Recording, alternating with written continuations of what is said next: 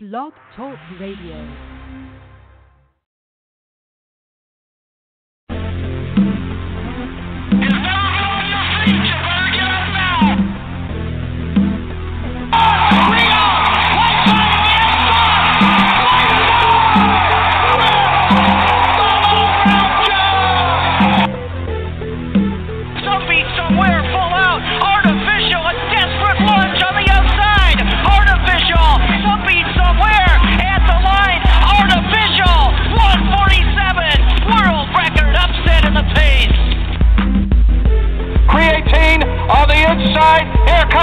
Papagayo from Norway. And Papagayo on the inside takes the $1 million Yonkers International front.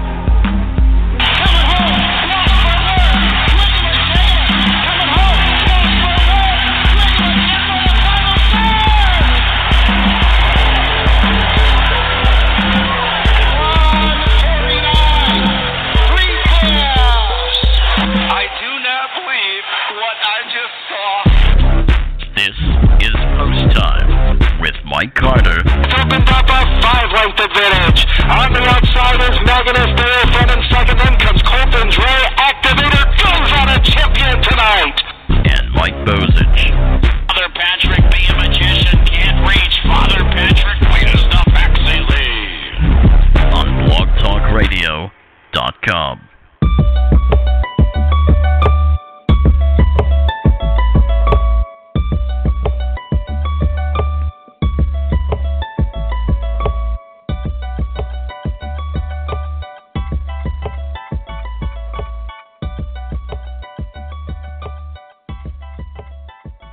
Thursday night and the first show of 2017. Post Time with Mike and Mike, presented by Bet America, is live right now. Mike Carter alongside of Mike Bozich. And Mike, we're coming off of, fresh off of our Post Time Awards. We had our 2007, excuse me, 2016 Best of show.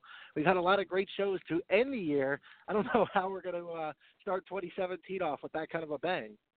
No, we certainly did. It's been a blast. Uh, and by the way, welcome back. You've been missing for about a month. People were asking about you, wondering Yeah. where you were, if you were held captive or something. But uh, no, we had uh, a great series of shows. The Year in Review show, uh, which was tremendous. We had uh, a great chance to sit down with uh, a show coming up today, Allison Conte. This is uh, really a, a, a tremendous interview. She won the 2016 USHWA Breakthrough Award, and I'll tell you, she has got a lot of good ideas. We had a, a real good chance to sit down with her a couple of days ago and kind of dissect her brain, what she vision envisions going forward for not only uh, the sport of harness racing, the U.S. Trotting Association, but social media, where the sport has really put a lot of its marketing efforts in over the past years. So that's going to be a big interview. That's coming up a little bit later on in the show. Plus, Mike, we've got your guy now.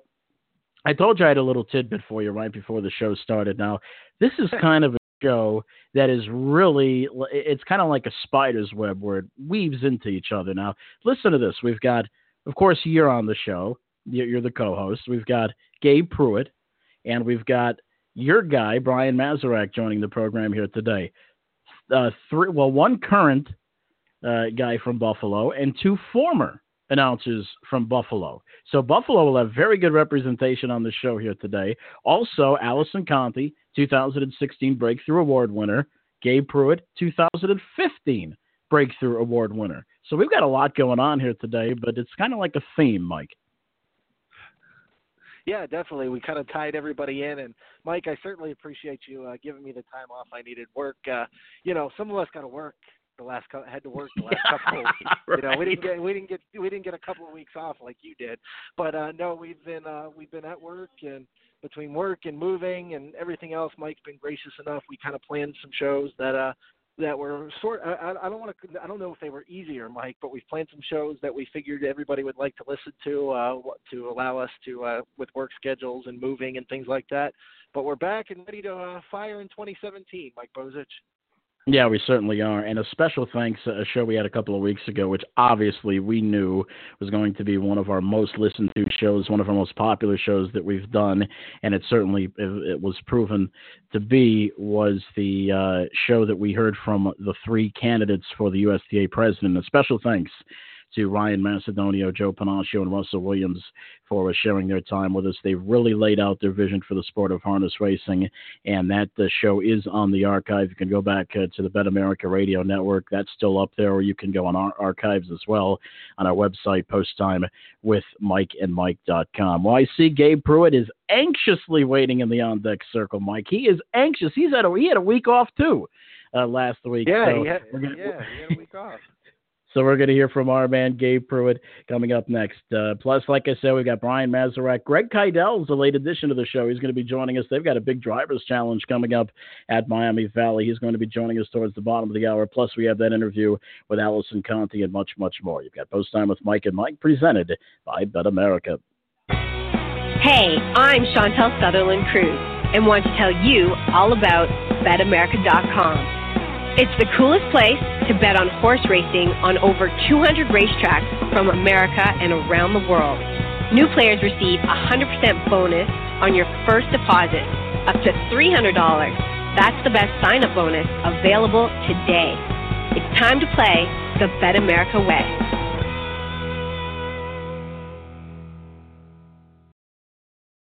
Friends of Maryland Standardbreds is an industry support group focused on promoting harness racing in Maryland. Friends of Maryland Standardbreds works hand in hand with charities involving children and horses, such as the Harness Horse Youth Foundation. Friends of Maryland Standardbreds is actively involved with organizations such as the Maryland Horse Council and the Maryland Horse Industry Board, working together to promote the horse industry in Maryland. Follow Friends of Maryland Standardbreds on Twitter and like them on Facebook. The New Vocations Racehorse Adoption Program places retired racehorses into approved monitored homes and transitions them into second careers. New Vocations has placed over 350 retired standardbreds the past three years. They are now accepting horses from all racetracks in the United States. New Vocations has facilities in Ohio, Kentucky, and Pennsylvania and is expanding to New York. To learn more, visit newvocations.org and on Facebook at New Vocations Racehorse Adoption Program.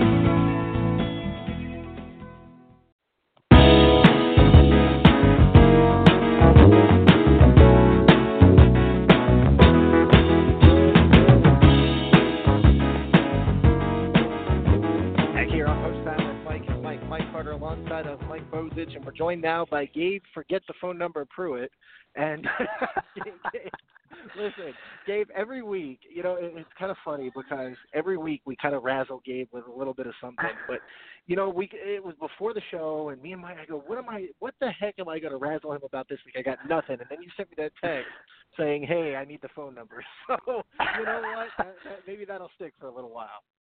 That seems to be a weekly occurrence. I did want to uh, throw you guys a complete curveball. Actually, yeah, not only was I on time, just for the record, I was one minute early tonight. So I'd like to uh, state Oh, that geez. as well. There you go. Well, Gabe, let's talk a little bit about Pompano Park this week. First of all, from a wagering aspect, and, and listen, I've been able to sit back and kind of watch a little bit, and you've got a twenty thousand dollar pick four coming up on Sundays now. Talk to us a little bit about what it went to, into that decision, and uh, you know, uh, maybe about what you guys have seen trend wise in your pick four to make that decision. Well, we actually made a move about uh, 10 days ago. I think we probably discussed it uh, last time I was on. Matter of fact, we went to a $10,000 guarantee uh, Sunday through Wednesday night. So that was actually an uptick because at the time we had uh, 5,000 Mondays, 7,500 a couple of nights. So that was in response to uh, the uh, strong support the uh, Pick Four pools uh, had seen. Uh, Sunday nights, we've seen particularly a strong support. And then we have a favorable schedule, uh, too, Mike. As you well know, in Northfield, uh, not racing Sundays uh, moving forward. Cal Expo no Sundays this season. You know, Chicago is dark.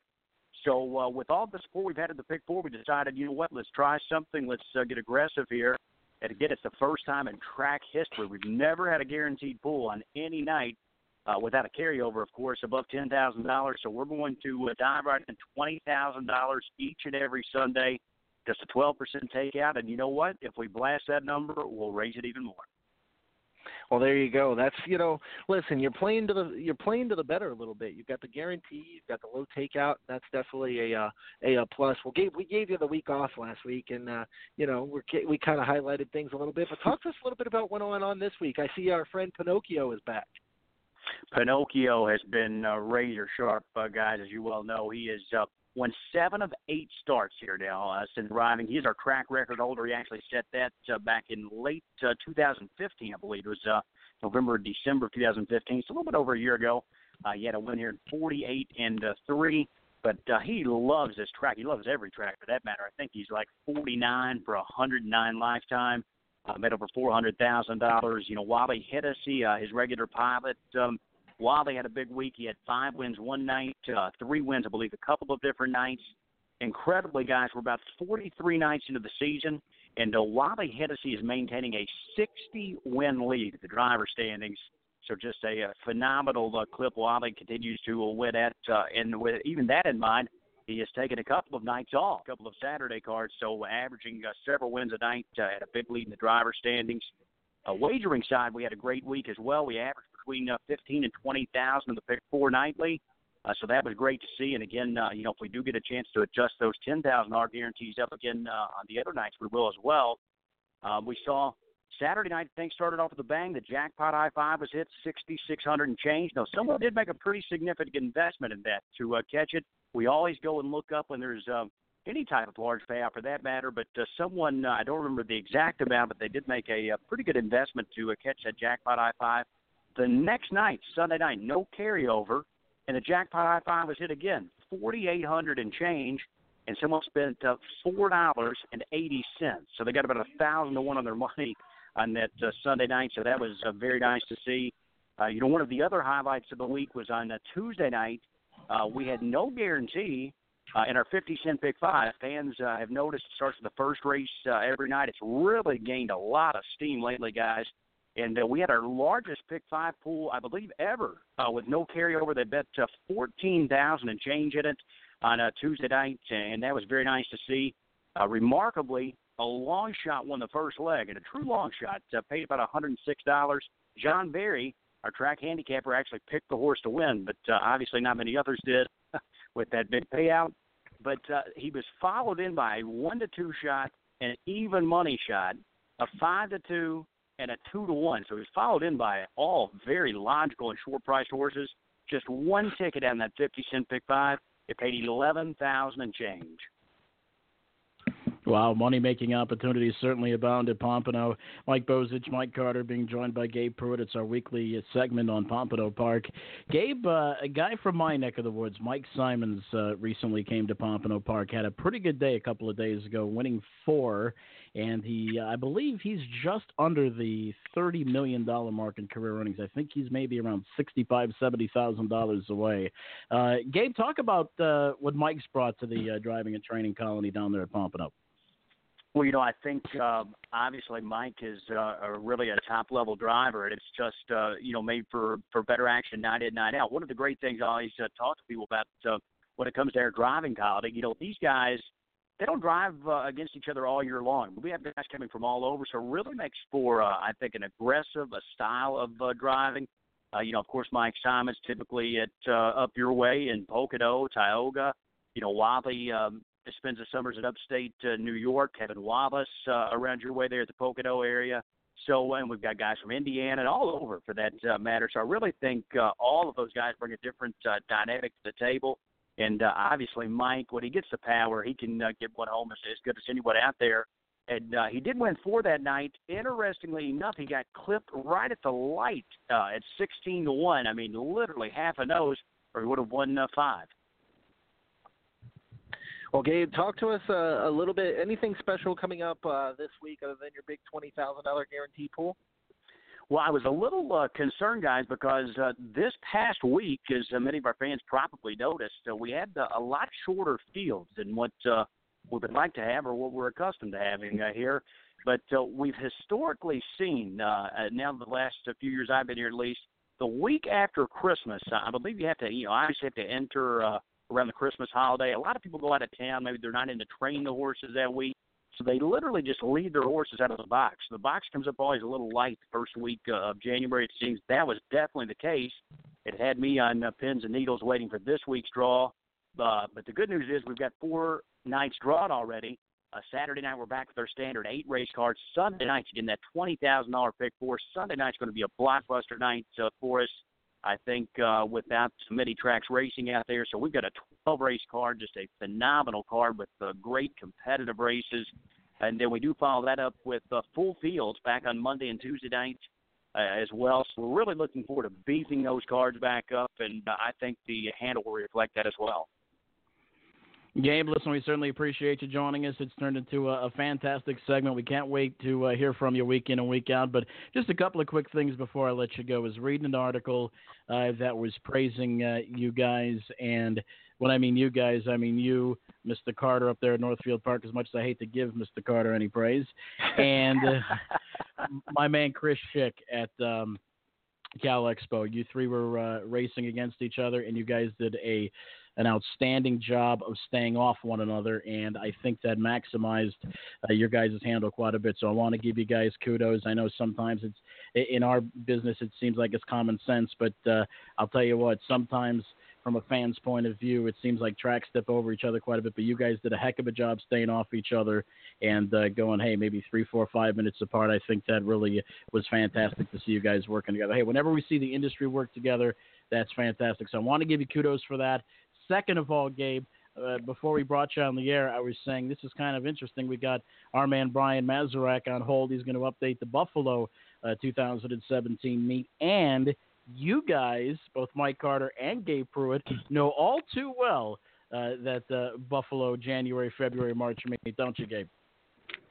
You know, I do know it very well, and Brian's a great guy, and he'll give you a great update, I'm sure. And Mike can speak for it. I just got a video literally 10 minutes before calling in with you guys, and you'll have to get uh, a further update from Brian telling me he has my condolences. Uh, but uh, they are absolutely getting slammed right now, and it looks like uh, blizzard conditions. So hopefully, by the time they uh, they uh, are ready for opening night, that things are uh, lighting up a little bit. But it uh, looks like a tough night uh, if you're in Western New York. Gabe, you're talking about the video with the horses training and the the snow falling. No, this was actually a friend of mine from Buffalo. Just said, uh, "Wow, I should have came to Florida again this winter." So this was just a, a private video that someone sent me that was literally driving through uh, the area near the track, and uh, literally it looked uh, it looked pretty horrific. Well, Gabe, listen, you continue to tough out that weather down there. You know, you've got our condolences and and our thoughts, and uh, we'll continue to bask in the sunshine up here, my friend. Yeah, you guys do that. Uh, enjoy that uh, lovely weather, and uh, we'll try and make it through then this way. We'll talk to you next week, sir. Thanks, guys. That's our man Gabe Prewitt basking in that beautiful Florida weather. By the way, Mike, I uh, I don't know how many people know, but I'm uh, we've been doing the show the last couple of weeks, or I have anyway, from Sacramento, California, of course, uh, visiting family, and was certainly hoping to get a little bit of a reprieve from the winter weather coming out here. And I have to tell you, the weather out here has been awful, completely awful. It is rainy. It is cold. It's frosting at night. I feel like I'm in Detroit, Michigan right now. So, just you know, just just for anybody that's thinking that hey, if you're going to come out to Sacramento, California, and get in the warm sunshine, I saw a post from one of my guys that was actually coming out here for vacation and couldn't wait to get out here. Think it was oh 70, 80, 90 degrees. Huh. Guess again, my friend. Guess again. So I, I, I got I, I got to ask, how many times have you been to Cal Expo since you've been out there? Uh, actually, you know, I I wanted to go out to Cal but I was going to try to get some interviews, try to get some interviews with Chris Schick and, and Gary Cyboa. You know, we've had Gary on the show, we've had Dave Brower on the show, oh, yeah. but uh, it seemed like the couple of nights that they did run, and they only run a couple nights a week, but the nights that they did run uh, was either up against uh, some sort of holiday gathering at the family or something we had going on. So uh, I couldn't make it, but I, I really wanted to, and certainly next time I get out this way. I will definitely make it. When we come back, it's Brian Mazurak. He's going to preview the Buffalo Raceway meet coming up, and the snow is already falling, so we know it's time for Buffalo. You've got Post Time with Mike and Mike, presented by Bet America.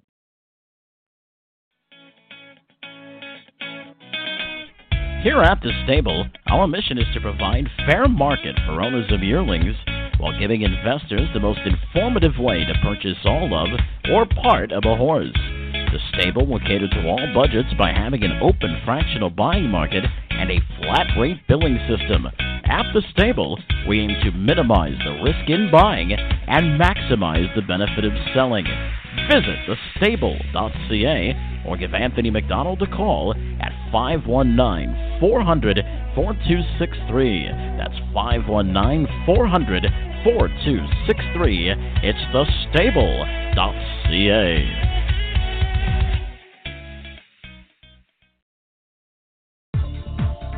Embroidery Unlimited is a premier provider of quality embroidery, screen printing, and promotional products. Our commitment to quality and pride in our work is second to none. We focus on quality and customer service. For all of your stable or business needs, Embroidery Unlimited is the number one provider in harness racing. Give Jim Winsky a call at 508 485 5522. That's 508 485 5522. Or visit them on the internet at embroideryunl.com. That's embroideryunl.com. Embroidery Unlimited.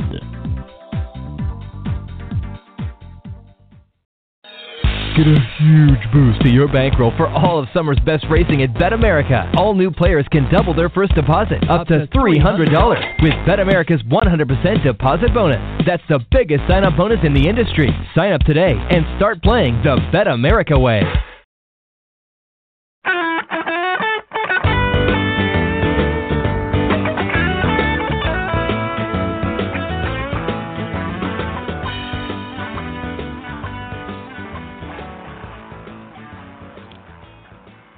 Welcome back to Post Time with Mike and Mike. Mike Carter alongside of Mike Bozich. And we're with a guy right now where the weather is just as bad as the Buffalo Bills. Brian Mazurak is on the program. hey, Brian, what's going on, my friend? Well, uh, I'm not in the lake effect snow. That's I'm north of it and east of it. So, but I heard Buffalo's got like 16 inches of snow since like noon today. So they're getting hammered, but that's expected, and they'll have the track probably ready for training tomorrow morning, and it's just another day in Buffalo for us.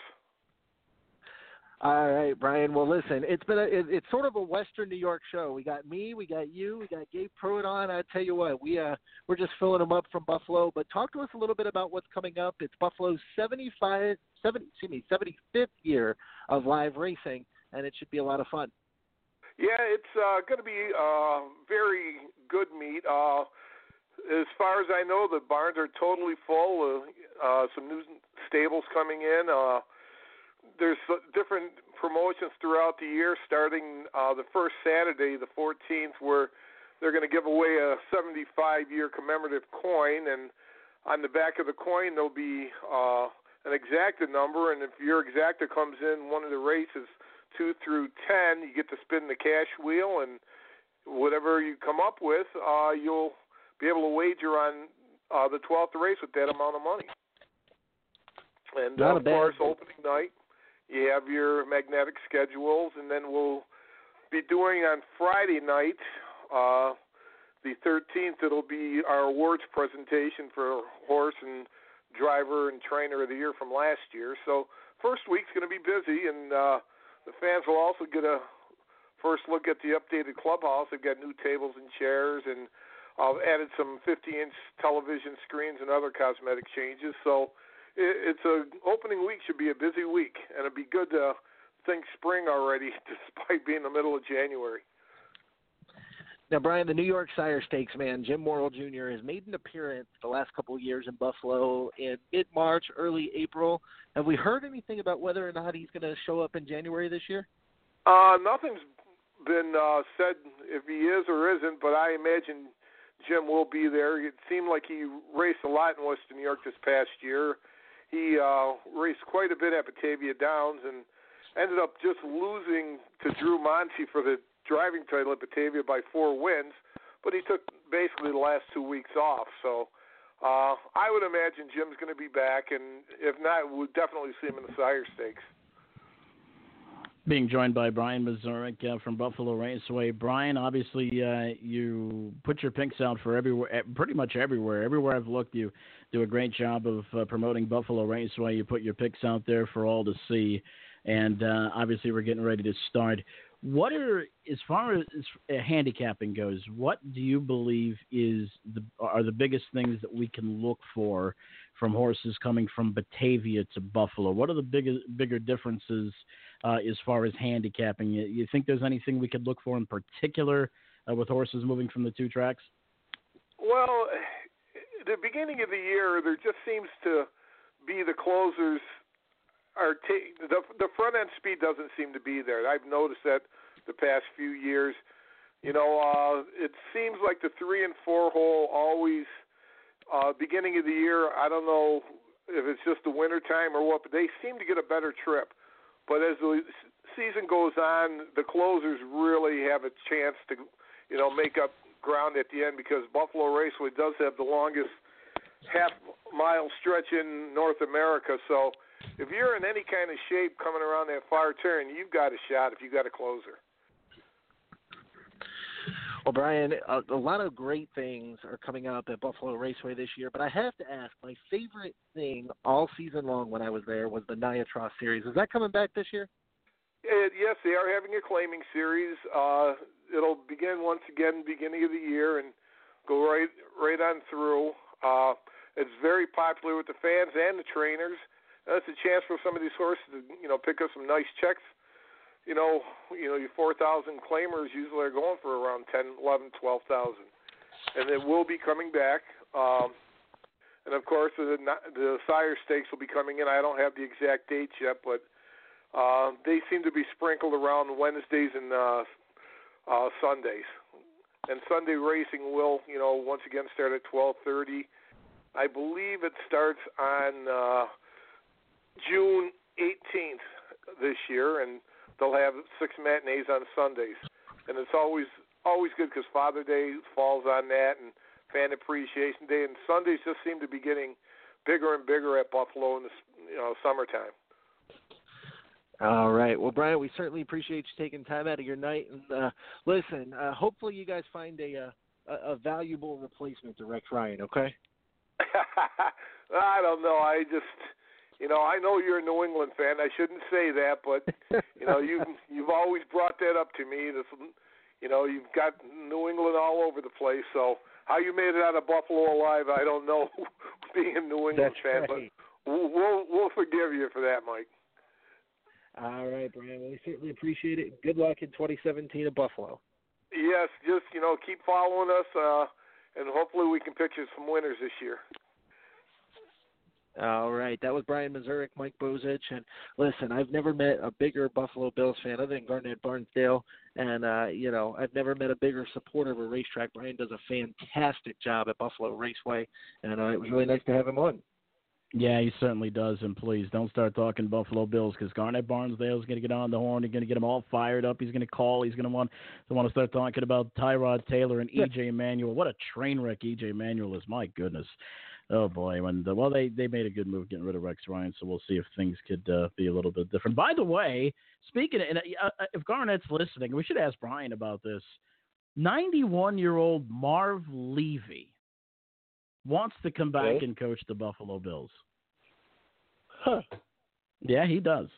He, well, actually, I shouldn't say that. He said if he was contacted by management that he would come back. So, you know what? At this Well, point in time, the train wreck that that that football team is, that might not be a bad thing.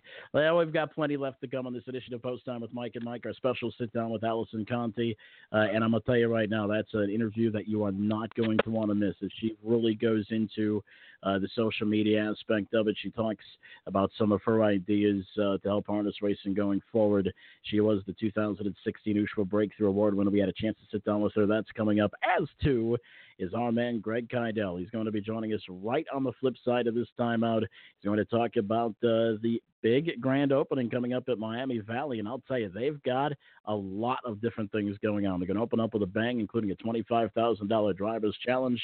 We'll get Greg's thoughts on that when we come back on Post Time with Mike and Mike, presented by Bet America. Friends of Maryland Standardbreds is an industry support group focused on promoting harness racing in Maryland. Friends of Maryland Standardbreds works hand in hand with charities involving children and horses, such as the Harness Horse Youth Foundation. Friends of Maryland Standardbreds is actively involved with organizations such as the Maryland Horse Council and the Maryland Horse Industry Board, working together to promote the horse industry in Maryland.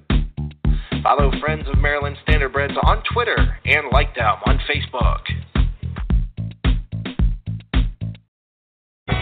Hello, this is Kayla Stra, and I'm here to tell you all about BetAmerica.com. It is the fastest growing legal, safe, and secure website to place all your bets on horse racing. BetAmerica covers over 200 racetracks from North America, the UK, and my home country, Australia. New players to BetAmerica receive a 100% bonus on your first deposit up to $300. That's the best sign up bonus available today. It's time to play the BetAmerica way.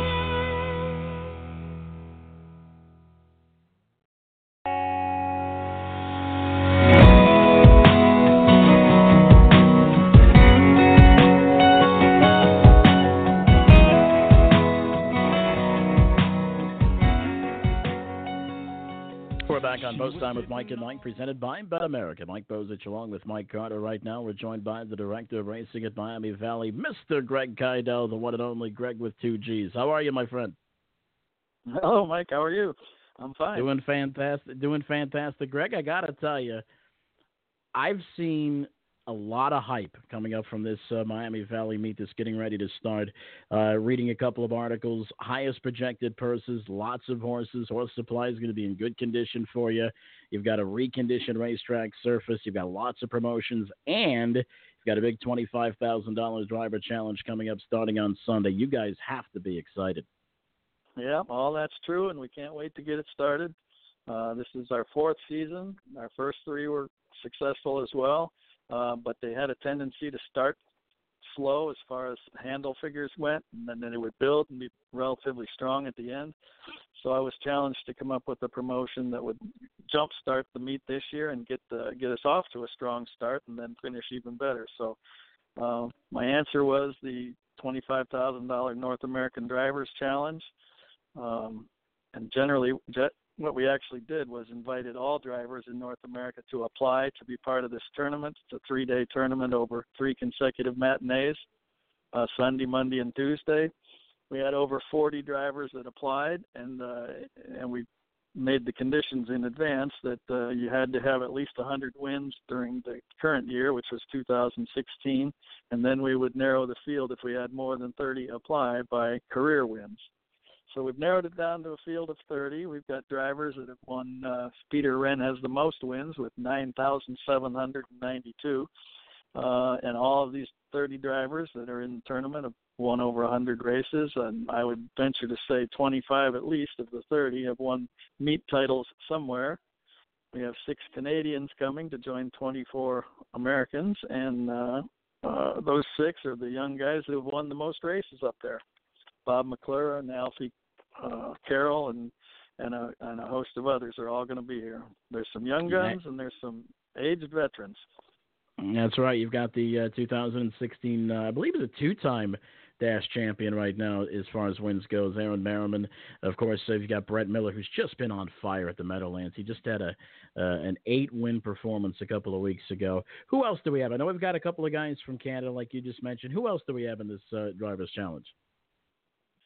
Oh, you've got uh, Donnie Irvine Jr., who's won seven, over 7,000 wins and was kind of on a respite in his career for uh, almost a decade and has come back very strong in the last two years up at Northfield Park. Uh, 10 of the drivers, 10 of the 30 are uh, are 10 of our 11 leading drivers here at uh, Miami Valley and Dayton Raceway. So it's about a third local and two thirds from out of uh, out of the area. Uh, the neat thing about Brett is he started right out right here at Lebanon Raceway, which is only eight miles from Miami Valley. Um, Miami Valley actually morphed into or from Lebanon Raceway into Miami Valley when the uh, VLT slot machines were introduced in Ohio three years ago, and things have just been going straight uphill ever since. The uh, VLTs are doing great. The purses continue to rise. Uh, because of that, the horse supply continues to rise, and uh, we have attracted a, a normal driver, local drivers colony that uh, I'd match up against most anyone's.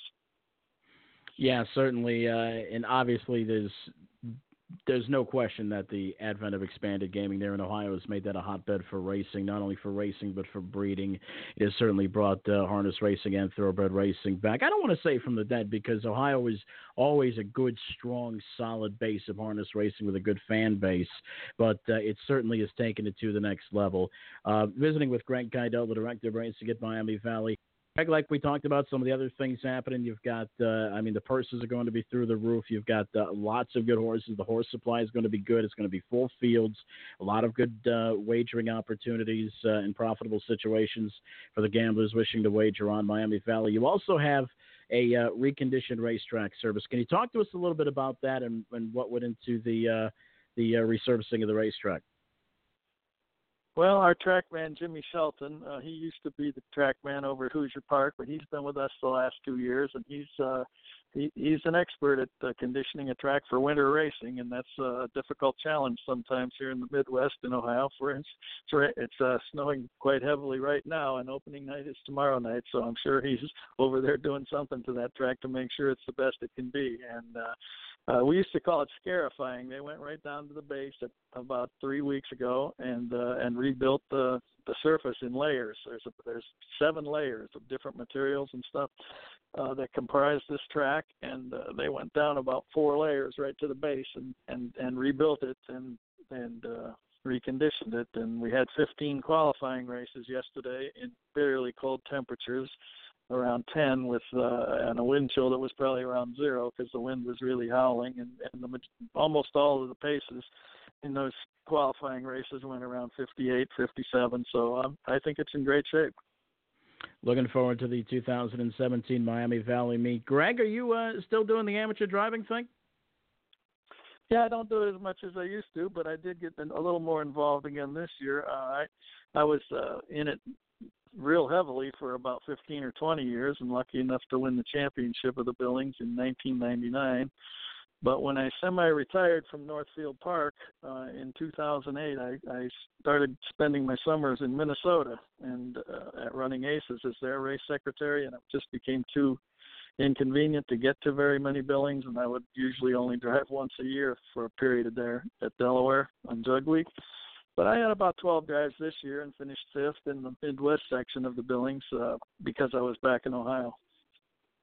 Now, Greg, I know you're kind of a veteran of uh, of uh, harness racing, and uh, like my old boss and uh, one of my great friends, God rest his soul, Kenny Marshall, he used to keep track, and he told me the number one time of how many different meets that he's opened. I mean, going all the way down to tracks like Gator Downs and Seminole, uh, of course, all the way to Hazel Park and the Meadows, where he was for a long time. What do you have a number of how many meets it'll be that that uh, you open you're you're going to open up here? Well, I spent a lot of time at Northfield. I was 25 years their race secretary, so they had three meets a year, but they all ran consecutively. So I wouldn't have anywhere near the number that Kenny did. Uh, but uh, since Northfield, I spent seven years up at Running Aces, uh, one season at Hoosier Park, uh, and uh, and I've judged for three winters down at Pompano Park.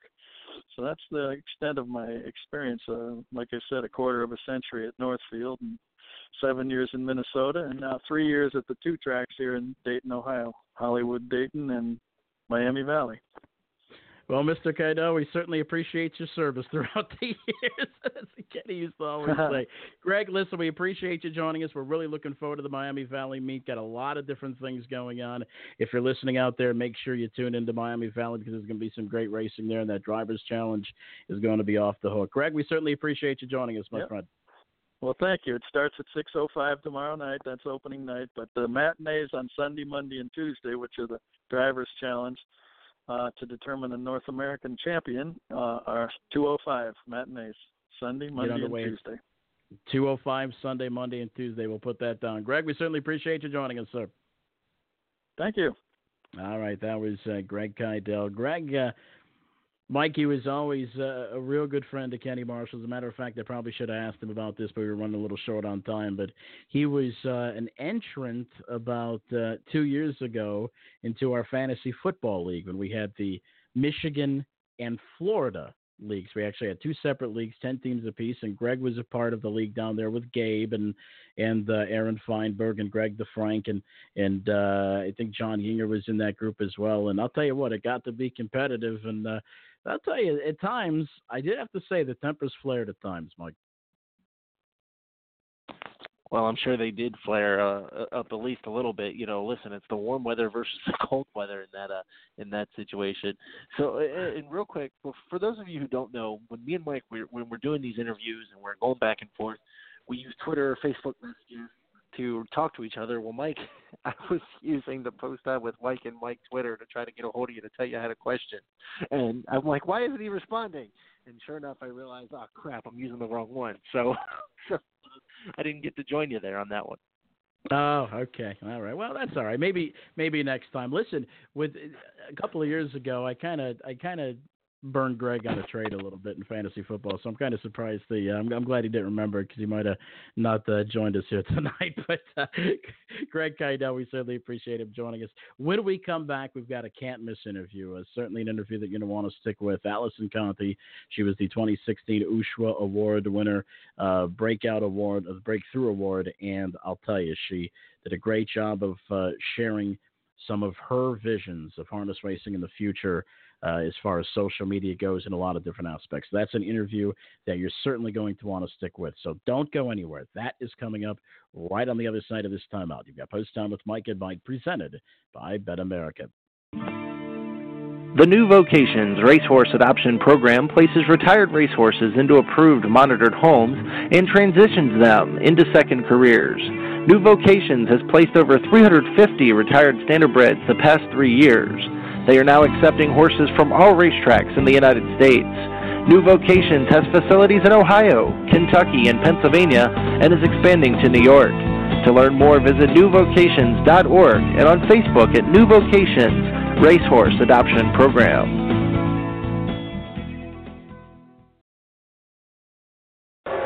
Ladies and gentlemen, we have a disqualification. It doesn't get much worse than picking a winner that ends up being disqualified after the race. What if you could eliminate the stress of sweating out a steward's inquiry? At Bet America, we're here to help. Introducing Inquiry Relief. Any winners of a graded stakes race will get paid out even if they are disqualified after a steward's inquiry. Check betamerica.com for details and side effects. Get the relief you deserve with Inquiry Relief only at betamerica.com.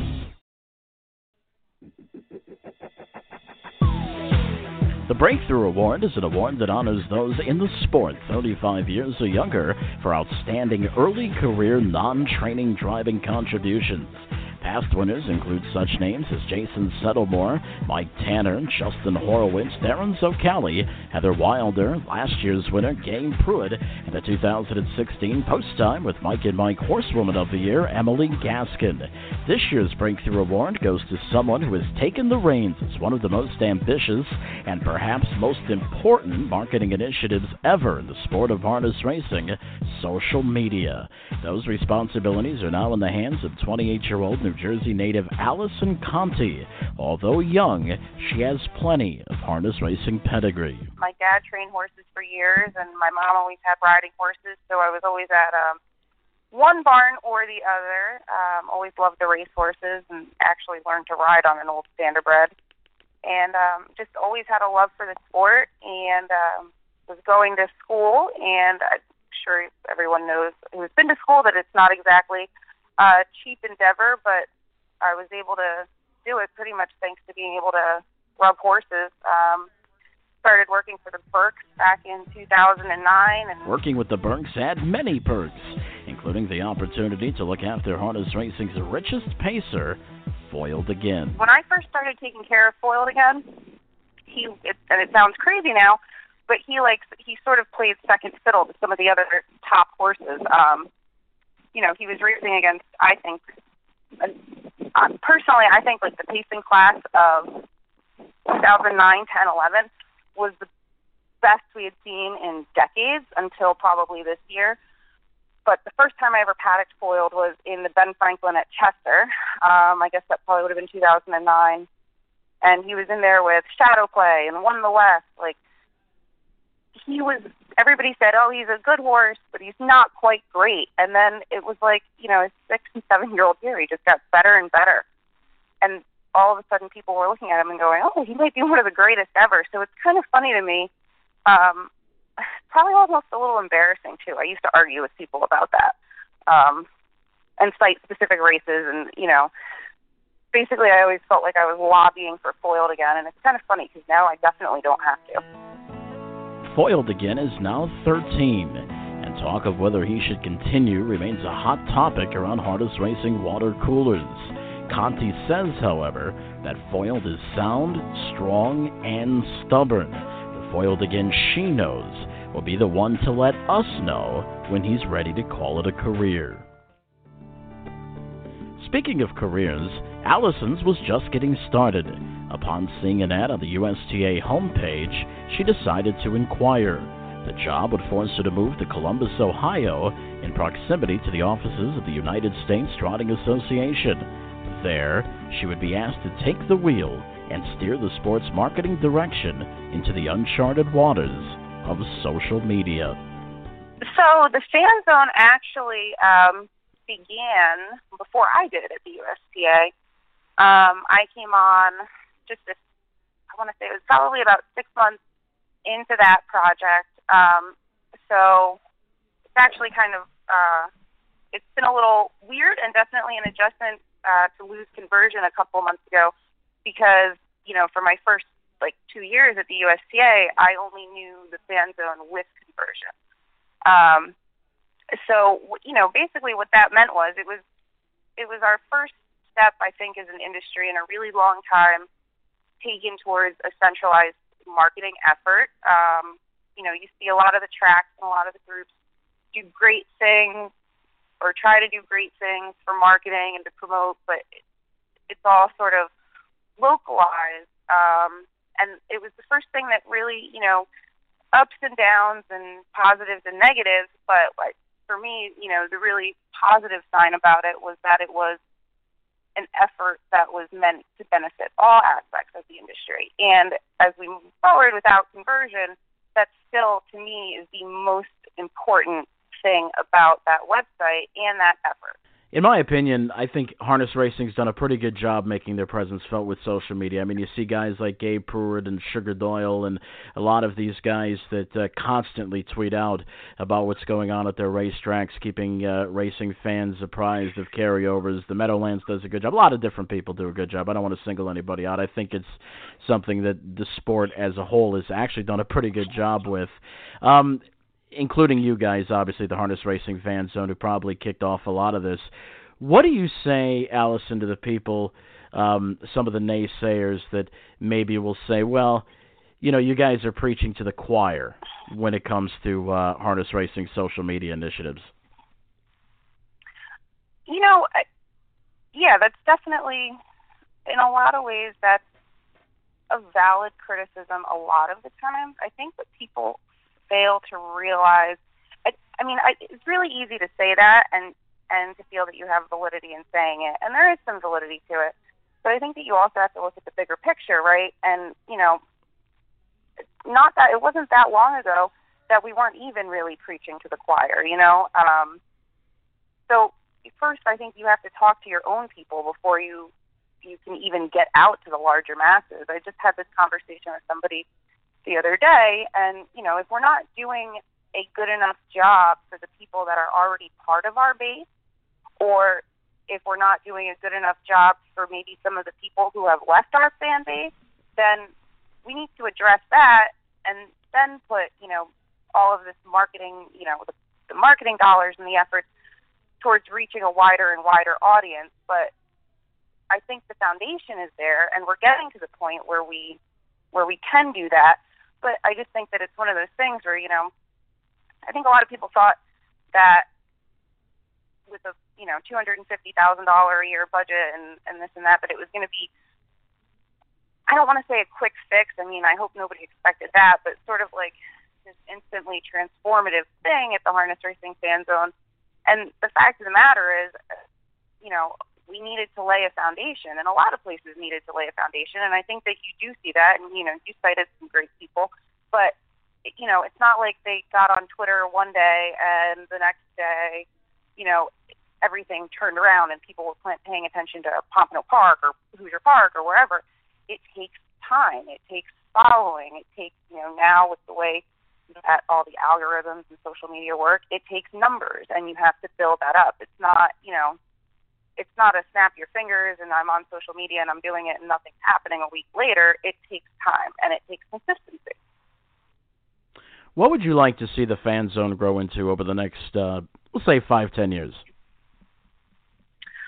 Five, ten years. Um, I actually just uh, talking to, talking to somebody about this, and to me, I'd like to, you know, I think that we needed dial back a little bit more as far as producing our own content because, you know, the fact of the matter is we we have a lot of people who can produce a lot of great things, but as far as everyday staff, we don't necessarily have that to, you know, produce and create and then put it all out there and maintain the website and, and maintain everything. So there definitely needed to be some dialing back of that and, you know, bringing more inclusiveness to the industry in that, you know, there's already people who are doing some things and, you know, maybe in the scope of, you know, just talking to themselves, but if we can put it out there under, you know, with a larger megaphone and let people see more what everyone's doing. So I want to see it become something that is um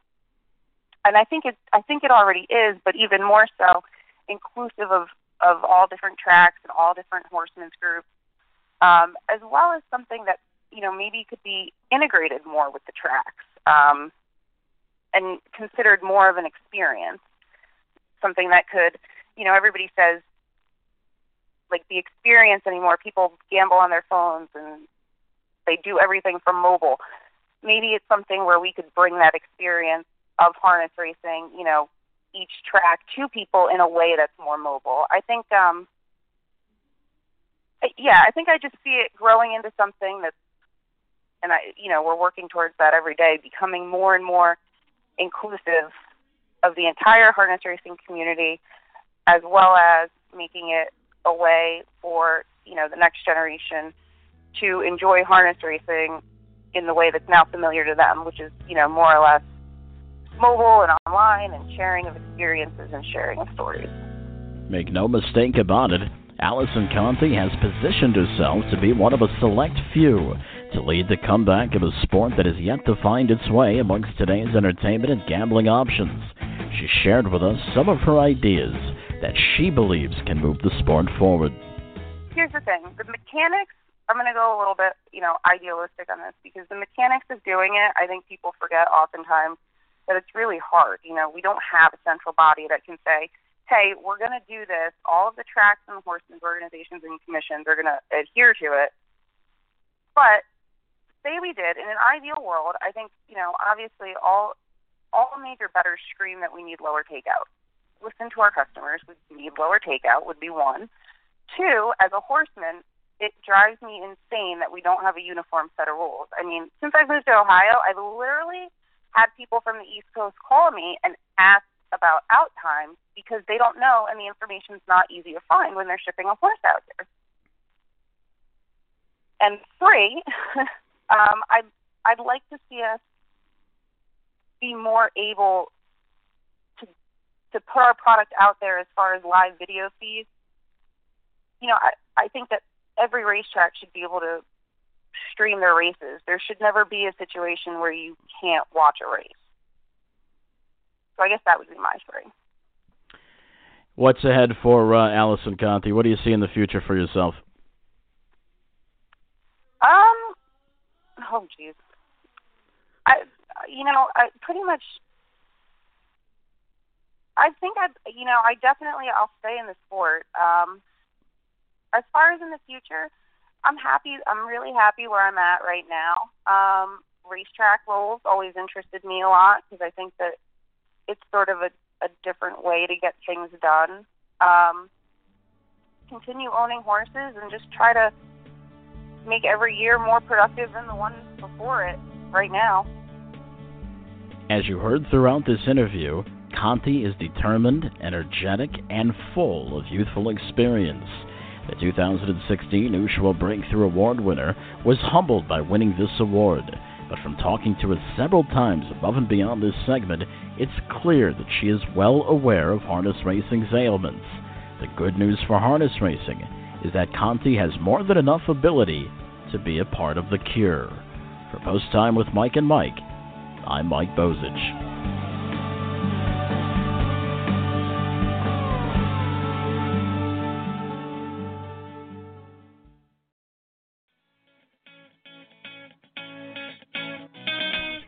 Here at the stable, our mission is to provide fair market for owners of yearlings while giving investors the most informative way to purchase all of or part of a horse. The stable will cater to all budgets by having an open fractional buying market and a flat rate billing system.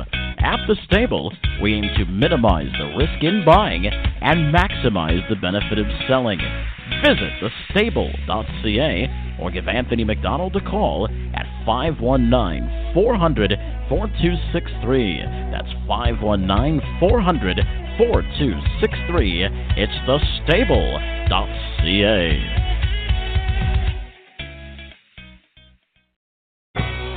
Hey, I'm Chantal Sutherland Kruse and want to tell you all about BetAmerica.com. It's the coolest place to bet on horse racing on over 200 racetracks from America and around the world.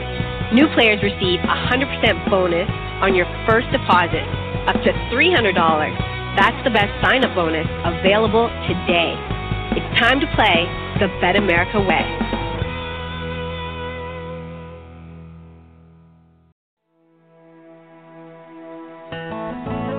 This week, harness racing lost three greats including Joe Adamski, 80, who died uh, December 31st, 2016, at his home in Rochester, Michigan.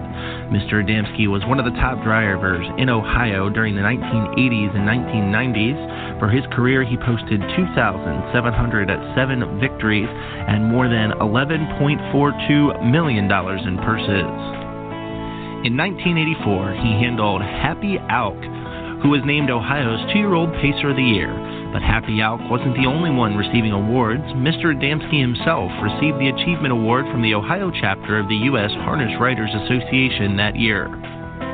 Gerald Francis O'Mara, known for seven decades around the harness racing world as Frank, passed away January 4, 2017.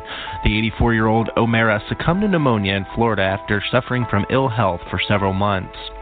O'Mara is probably best known for developing and campaigning the Great Mystic Park, winner of the American Trotting Championship, the Dexter Cup, and the Yonkers Trot. He also campaigned the fastest performer, Keystone Accent, Timely's Best Man, a winner of over $700,000, and the very fast but erratic at times, General's Skipper. O'Mara drove the last of his 1,859 lifetime victories on July 29, 2014, four days after his 82nd birthday. Gerald Russell died December 29, 2016, after a long battle with COPD. Russell was a veteran of the Vietnam War and spent most of his adult life with the harness horses that he loved. He was well known around the, most of the tracks in Kentucky, Illinois, Ohio, Pennsylvania, West Virginia, New York, Florida, and Canada. In the early years before the Army, he worked for his stepfather George Morris, and then went to work for D. Stover, then Day Manges, where he drove his first race in 1962. He also worked for Bob Burns and James Schaefer. After Vietnam, he struck out on his own and kept a public stable until his death.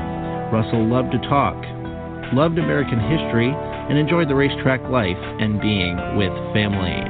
Post Time with Mike and Mike would like to express its condolences to the families of Joe Adamski, Frank O'Mara, and Gerald Russell. We'll have more when we come back on Post Time with Mike and Mike, presented by Bet America.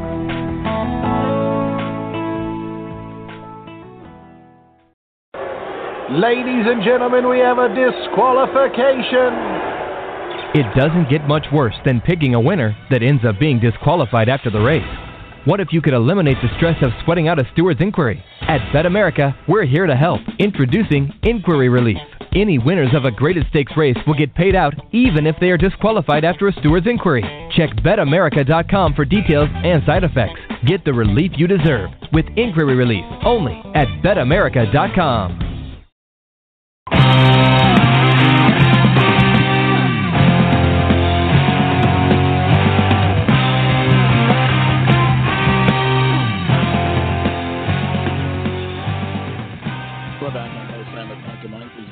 presented by America. Mike Bozich alongside of Mike Carter. And uh, yeah, certainly our condolences from all of us here at Post Time with Mike and Mike to the families of uh, Adamski and uh, Franco, Mar- Franco Mara and uh, Gerald Russell. Certainly uh, huge, huge losses here in the sport of harness racing. Uh, three of the good ones, Mike Carter. Yeah, definitely, and uh, of course an Ohio horseman uh, as well in there. And we lost Terry Kanioka here uh, in Ohio um, Right. just a couple of weeks ago. So it's uh, you know it's been a sad couple of weeks, Mike Bozich. And I know Troy Boring is uh, fighting for his life in uh, the hospital. I think they moved him to hospice uh, just yesterday. So uh, our hearts and uh, prayers and heartfelt uh, get wells to Troy Boring and the Boring family. But I had a chance to uh, call uh, Troy Boring's races uh, back at Hazel Park when I was there for 10 years. Of course, his dad, Chris Boring, a legendary, uh, not only uh, horseman in the state of Michigan, but throughout the country. And uh, we're pulling for Troy Boring, certainly uh, he tries to fight off what's ailing him. So hopefully Troy can pull through. And I'll tell you, Mike, we've you know it it just it gets me because it's tough to lose anybody or have somebody that's uh, fighting for their life at any time of the year. Don't get me wrong, but especially when you get to this time of the year when you're in the Christmas holidays uh, or whatever holiday that you may celebrate around this time. Then, of course, you get into the New Year's. Mike, I think that just makes it uh, a lot tougher. Yeah, I completely agree, and you know it's uh it, it's tough, Mike, especially when you you see what these people are going through, and you know you you look at your life and or my life or anybody's life and you know you look at the problems that you may be going through and then you look at what these people go through and you're like man what do we have to complain about?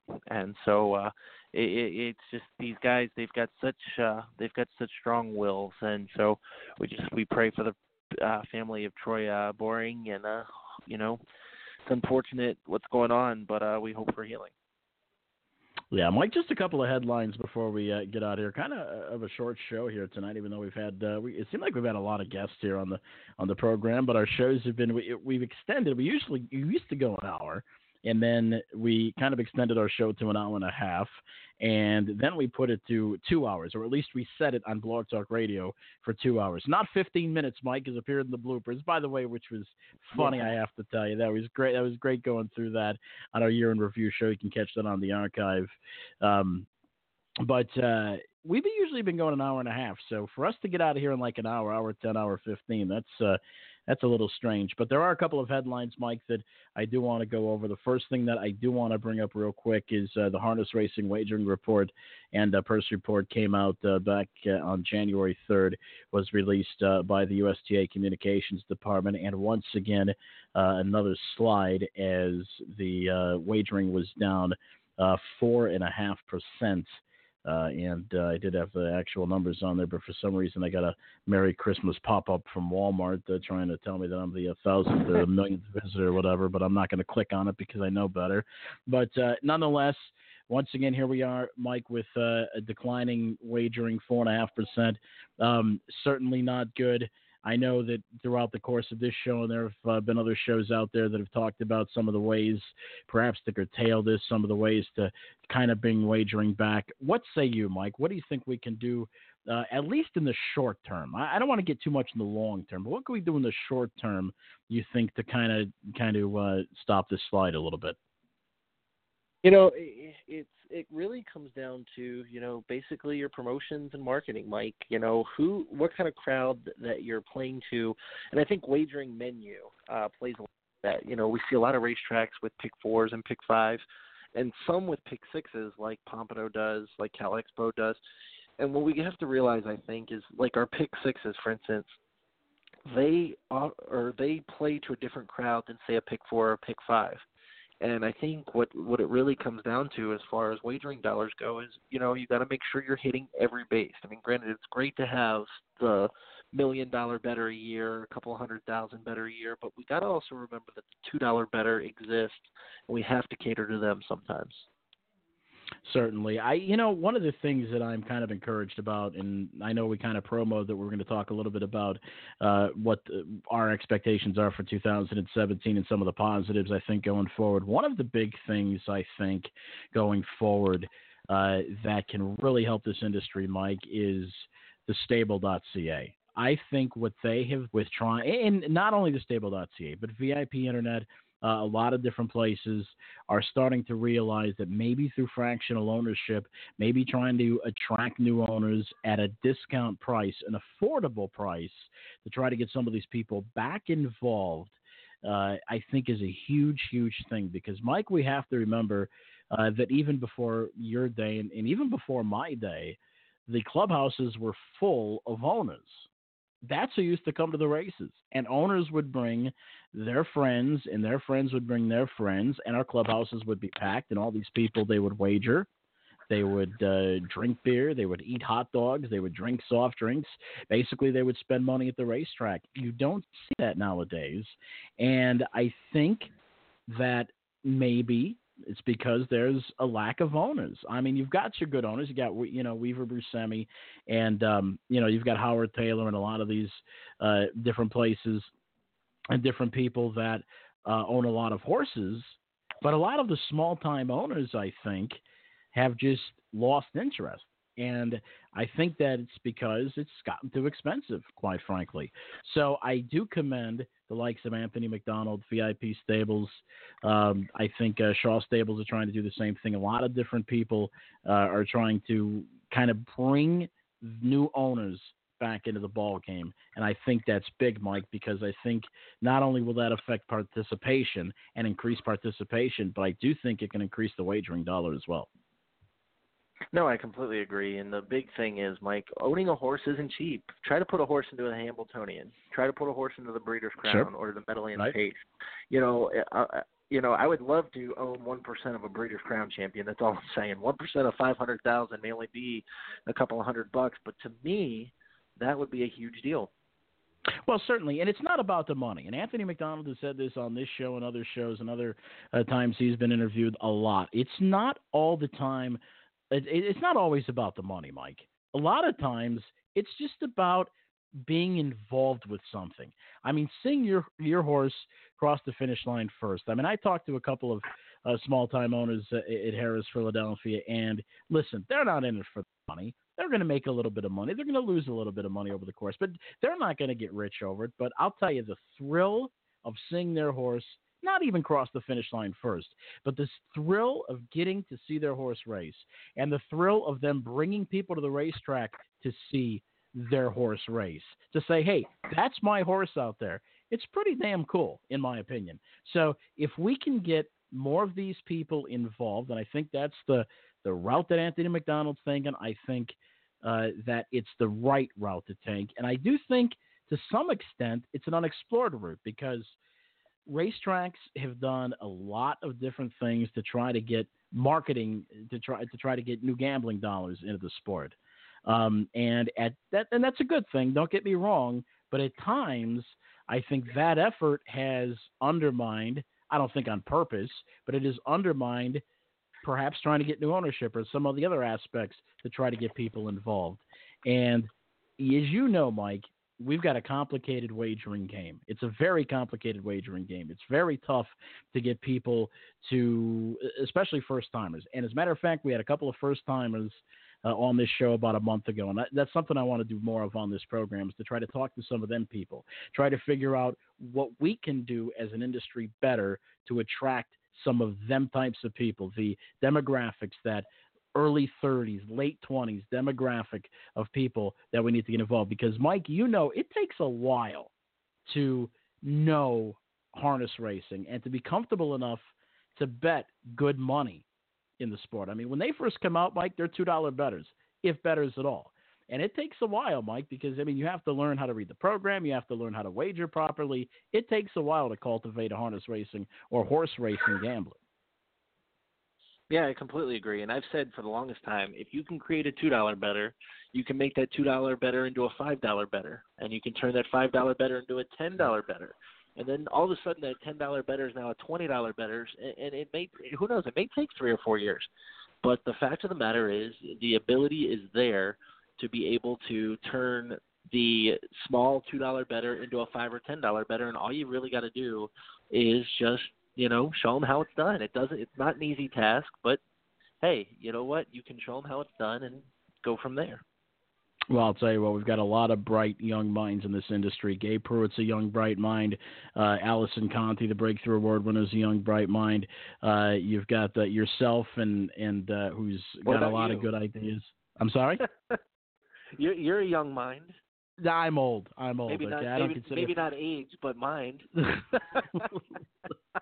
listen, I, I'm, I'm, listen. I'm foiled again, and you'll always be Mickey. Okay, I'm, I'm the 13 year old just to, trying to find my way, getting, you know. But uh, listen, um, you've got a good, a lot of good young, bright minds in this industry, and I think it's time that we start listening to, you know, some of you guys. I mean, some of the people that, some of the young lions out there that have different ideas, that have fresh approaches, and you know, that's what I when I mentioned to Gabe Prewitt earlier in the program about just little things, common sense about tracks trying to stay away from each other. You know, there have been, and, and I like to wager every once in a while, and there have been times, Mike, and I've called you and told you about it. I'm not going to mention any names, but there have been times where I've been sitting there at, at the Delaware Park or wherever the LTB trying to wager, and tracks just simply run over each other like they're oblivious to what is going on, to what the other track is doing. And hats off to you guys you know, the, Chris Schick and, and Gabe Prewitt and you for staying off each other, for working together. And hey, it only maximizes your personal hand. It, it, it's twofold. Number one, it's good for the sport and industry. And number two, it's good for you guys personally to stay off each other. Well, I can't take all the credit for that. I know Dave Bianconi and the management at Northfield had a lot to played a lot into that. But yeah, no, it was a lot of fun staying off each other. I think we had one hiccup, there was a shoe repair or something like that. But those things are going to happen, and so it's uh, you know, it was nice to be able to work hard with each other, and then uh, you know, make maximize handle for all of us. Certainly, certainly. Speaking of uh, a united front, and I don't want to spend too much time on this because it's it's been making its social media rounds, but uh, horse race horse races now HRN is at an impasse with Roberts Communication Network, and it's uh, kind of blown up a little bit over social media about whether the racing industry has given too much power to uh, RCN, Roberts Communications, which in my opinion does a pretty darn good job, even though they do hold a monopoly.